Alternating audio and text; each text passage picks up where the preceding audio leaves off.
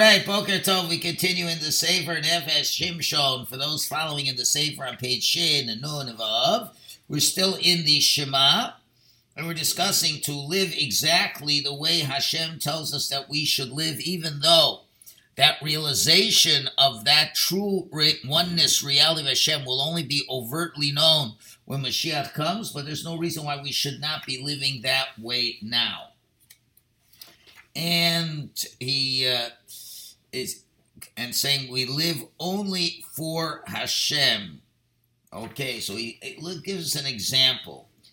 It's let's say let's say a person is on an airplane flight, and many of the planes have little screens right in front of you. Mm-hmm. Okay, so should you be looking at what's in the screen? And the person says, I think I should be able to look at it. And let's even assume there's no pornography, there's no swearing, which knocks out at least 95% of anything you can see. Or let's say you're waiting in the doctor's office, and now they got all kinds of screens over there. Or they got some magazines over there, and you decide to do it he says that's that's being a reformer because you're thinking of doing things on your own. Right? Or let's say you're going on a vacation, and when you're on vacation, you compromise your spiritual values. So you decided in this place and in this time, you're allowed to do what you'd never do in the shul. You'd never do it in front of your wife, or things like that. All right, and that kind of view where yeah yeah I, I I listen to it, but there's certain times you don't have to. So that kind of outlook is again Shema Yisrael Hashem Elokeinu Hashem Echod, because Judaism begins and ends at that point. And if you don't look at the world like that, then you don't have the fundamental point and you don't have anything. And the way our lifestyle should look should be only with Hashem. And that's what it says in Pirkei Avos a person who stays up late at night, and a person who walks alone on the road and distracts himself for wasteful things. Expression is mischayev benafsho. It's like you're guilty for your own life. And Rabbi Yonah explains, because those hours of person is found with himself, and there's nothing that should be disturbing him. No telephones, no distractions, those are the best hours for learning Torah. And what do we do with those best hours? We use them for wastefulness. Right? Late at night. Night's a great time to learn. Nobody's bugging you. The business is closed. Right? You're, you're alone somewhere. That's the best time to learn. The best time to learn this weekend is Sunday between 6 and 9 p.m. Best time to learn. What? Because the rest of the world, no one's going to call you. They're all watching the Super Bowl. Or is it this weekend? so you're not you're not going to have to worry about it. We, we daven daven mincha. I don't know at five fifteen. Finish. Learn Rambam six thirty, and then mamish, you got the whole night to learn. So that's that that's the point. Echad means to live with Hashem and if there's certainly if there's no distractions or disruptions, we should be learning Torah because that's being together with Hashem at every time. Okay? So wherever you're waiting in line, whatever you're doing, you know, I was in doctor's offices uh, twice this week. You bring a sefer, you go over Shnai Mikra Vechatargum. I brought this sefer with me and I read it on the subway. You know, there's there's things to do. You take Hashem with you in all these places. And if a person thinks, you know what, I, I'm not able to learn while I'm on the road, you know, my thoughts jump away from me. Okay, you could be a good Jew, you believe in the oneness, uh, but you're saying you can't make it happen. Okay. In other words, you, know, you, you can try and fail, okay. But if you say, I'm excused, then that's not it. That's not it, right? To to look for a newspaper and to get interested in other things, that's not echad. That's reform. Okay? You can't say echad and then act in a different way. Of course, there are the generations have gotten weaker, but there's still no difference between our generation and other generations in doing the 613 mitzvahs. The only difference we could say is maybe in the quality, the kavana, the excitement, okay? But you still have to be able to say that you're doing as best as you can and you're not making exceptions to the rule. You could you can say, I really, really want to do it, but I have a big Yetzer Hara who's stopping me, and I know what I'm doing is wrong. That's still the echad. Because you know you're gonna get you're gonna get it. And you know it, and you just, I just can't I can't control myself, but I know it's wrong. Okay, but to just say, no, uh, there's no reason to keep it now. That's a major problem. Okay, now, even though he's going to discuss this much more detail next week, there is the Baruch Shem Kavod afterwards. So on Monday, we're going to have a full treatment of the subject. But here he's uh, going to disc- explain it in relation to what we've been talking about. So if a person, as I said, if a person says, I want to live a life of Torah, I, I yearn to keep the whole Torah the way it's written, but what can I do? I've sinned. I've done many averos. I'm not able to, to overcome my Yetzer Hara. You're still a good Jew. Okay? You may not be successful in doing everything the way it should be, the way it will be during Yemos Mashiach, but you know that's the way it should be. And during the Kriya Shema, you're announcing that that's the way it should be, even if he's not successful. In other words, you might say, listen, I know I do a lot of this. Why should I even say Shema? Why should I be a hypocrite? That's just, you're not a hypocrite. A hypocrite is who says Shema, and then he says, I can decide what I want to do. Person says, I know what I should do, and I know my Yetzer is strong, and I know I'm doing the wrong thing. It's not my decision, it's my Yetzer Hara's decision. It's not like I philosophically believe that I should be doing this. I know I shouldn't do it, but I got such a Yetzer I can't control it. Okay, at least you want to be better. You're at least seeing where the path is. Okay? But unfortunately, a lot of us fail in certain areas. So we got to at least know what there is, but don't make a policy of compromising. That the way things are now, it's impossible. That we cannot do. They once asked the Chofetz Chaim, why do you in your yeshiva you educate the young boys that they should all be big Torah leaders? Right? There's a lot of regular balabatim. Why do they have to be big Torah leaders? So the Chofetz Chaim says, the balabatim of today, their parents yearned that their children should be big rabbis. And they taught them that way. But okay, they couldn't make it. So then they became good religious balabatim. In other words, the yearning has to be for greatness. If you're yearning for mediocrity, you're going to fall below that. You never hit your goals, or most people don't hit their goals. If you try to be, you want your kid to be a Rosh Yeshiva, he may not be a Rosh Yeshiva, but he'll be a good balabas. If you just say, let's just be a good balabas, well, then he's going to go down from that.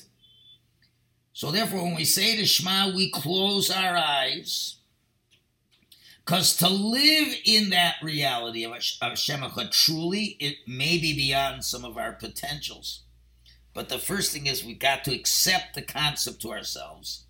And that's what we're doing with the Kriya Shema. And if Hashem wants us to live that way, then we, you know, are able to. The only is how do we make it into practice?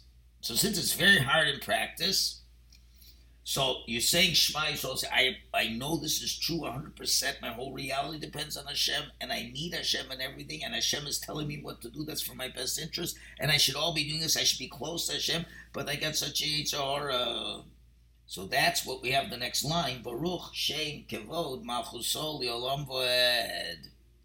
We're saying Hashem, give us a flow of your kingdom so she, we should be able to stand up and be able to follow what the directive of Shema is. But at least it's hard, but at least we try our best. So the Baruch Shem says, although not, it's hard for me to live that reality, but but help me that I should be able to live that they should come soon. Okay. Now, he, he ends this discussion of the Shema by reiterating the point that this idea of Yichud Hashem is the foundations of all foundations of Yiddishkeit. And therefore, we have to really inspect ourselves how true we are to this. The, the, the Alter from Kelm in his letters, we find he made a Kabbalah, a resolution on Erev Yom Kippur. This is a big, big, big rabbi. You know what my resolution is? To try my hardest not to be an apostate. What? That's what the Alter from Kelm is making resolution? Not to be a, a, a purposeful denier of God? So how do we understand it? So the great Baalei Musar explained that in every person that a person finds himself, he has to always pretend he's at the beginning. Okay? He can't say, you know what? Oh, this area, I'm, I'm okay. I don't have to fight this area anymore. I don't have to work on this anymore. I'm good at this area. Nothing is assured. Nothing. As the Gemara in Sukkah says, the Yetzer Hara of a person gets stronger every day and wants to kill him. And the pasuk that's used, Tzofeh Rasha Latzadik, the Rasha, this Yitzhar, he looks at the tzaddik umevakish lamiso and tries to kill him. The Yitzhar is the Rasha, and who's he going after? It's not so for Rasha to the bum, it's to the tzaddik. And he wants to kill him, to get him to stumble, to become a Rasha. All right? In other words, you think the Rasha is going to just say, okay, if I get the tzaddik do a little avera, I got, I did a good day. No, no. He wants him to go off the path of Yiddishkeit. Okay? to totally be off. How is that possible? Okay, it doesn't happen in one day. His game plan is, you know, you got you got to realize, China's game plan is world domination. Yeah, the stated game plan. Okay, but they don't do it in one day. They play the long ball. 2025, they said so. It's what? 2025. They said it. I'm right. What was President Xi said 2025. Well, I don't know about that. Who knows? Who knows? Yeah, he's made that statement for the last few years. Anyway, and let's see what Rabbeinu Yonah says in Shaarei Teshuva. He's talking about certain groups who have no portion in the world to come. You know, Balosh and Hora, person who doesn't believe it. So one of them is, he says, the group that are called the haters of Hashem. Obviously, if you hate Hashem, you're not going to get into Ilum so Rabbeinu Yonah explains. He says that the concept of those who hate Hashem is found even in people who do mitzvahs and are careful from doing averos in action and in speech. outside is, is wonderful.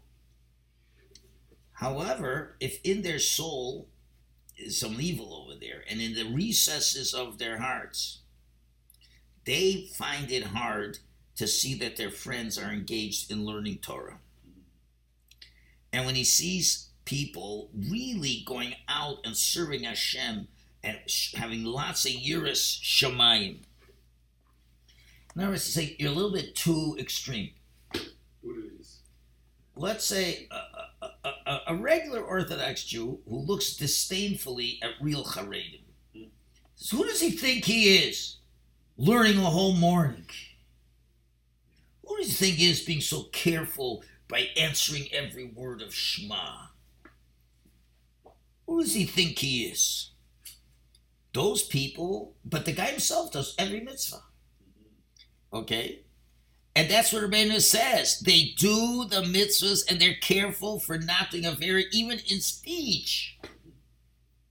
Still in all, if they're stumbling in the fundamental point, they are Sone Hashem and they're cut off of the world of life. Right? Because if, if you see other Jews, it bothers you. What do you mean? The guy's doing what Hashem wants. He's doing a little better than you. So what's the problem? Don't you want Hashem to have a good team? Right? A person can be a giant like the Alter from Kelm And still in all, he can fall into some point of mumar lachis. Be jealous of another Rosh Yeshiva. You have a shul, have a nice shul, another shul is doing better than you.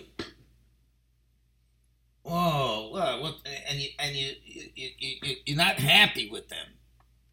That's what it, you're not even saying anything. You're just feeling bad. You're not even saying lashon hara about the other place. You're just, oh, why they always get always they, they think so much better than us. Okay, in other words, when you damage the foundation, that's the biggest damage. Okay, but uh, you know, let's imagine if someone's like Og Melech Bashan, a giant, strong, in this. But guess what? If you put the, a sword into his heart, it doesn't matter. He's finished. You can hit him in the foot. You could wound him. You could do all kinds of things, and he'll fight on. But one shot in the heart, he's out. Okay? So, uh, that, that's the point. Uh, so, uh, so therefore, when, when the foundation is hit, you're done for. And we're talking about foundations, and here the foundation is Kabbalas Ol Malchus Shemaim, accepting the yoke of heaven. We got to check ourselves where are we holding in the foundation. Again, if the Mashiach really would come, and it is Hashem Echad, the whole world will only live with that reality. Okay? And if you have, if, therefore, if that's the foundation, you have to grab our lives right now as if Mashiach's here, and it's already Hashem Elokeinu. Uh, for us, at least. Ah, you're going to ask, wait a minute, but you got to eat. Got to eat, I got to live. So guess what? When Mashiach comes, you're also going to eat. When Mashiach comes, whatever this means, we're going to eat the meat of the Leviathan. Today we eat bread. Yes. When Mashiach comes, will we all be holy people? We're going to be holy people. So the question is, shouldn't we be holy people now? Okay. When we uh, when we have a, a very pleasant face to our family, and there's a there's an aura of tranquility in the house, that's also a mitzvah. When there's shalom bayis, the shechina is in the house, and the chai, and, and life is in Hashem's house. Right now, Hashem could be in your house. Hashem could be everywhere. Right? These are the parshas coming up. This coming week: Truma, Tetzava, Vayakhel, Pekude, building the Mishkan. Right? It's Rosh Ador. Mishenichnas Ador, Marbim Besimcha. When Ador comes in, we increase our joy. What's the simple pshat? Ador is made up of two parts: Aleph, A, and Dor. Dor means to reside, to live. Aleph stands for Alufa Shalom, God. Mishenichnas Ador, when the month where Hashem comes in to live with us comes in, the Simcha is greater. And that's why we talk about building the Mishkan. The Mishkan is not not just long ago, everybody starting next Shabbos, or really by Mincha today, uh, this week, we already start building the Mishkan. In other words, get the idea, you know, here, let's just use this mashal. Okay? Uh, you have a house for a while. Hmm. It's a good house, serves you well. But over time, it gets out of style. Gets out of style. We bought a nice house in, man, I can't remember when we bought it. I think 19, 1988. It's a nice house. The house then was only 13, 14 years. It's a nice house as time passed, 30 years passed, okay, it got outdated. So what do you got to do? Got to renovate. Oh, such a pain, such a pain to renovate. It was terrible. It took over two years. And, you know, it, there's dust and this and that, all these things. But then, when its renovation is finished, wow, it's a machaya. So and and reason you renovate is so that your life is easier. easier. So every year we make renovations in our house. Every year, this time of year, it's time to renovate. Mm-hmm.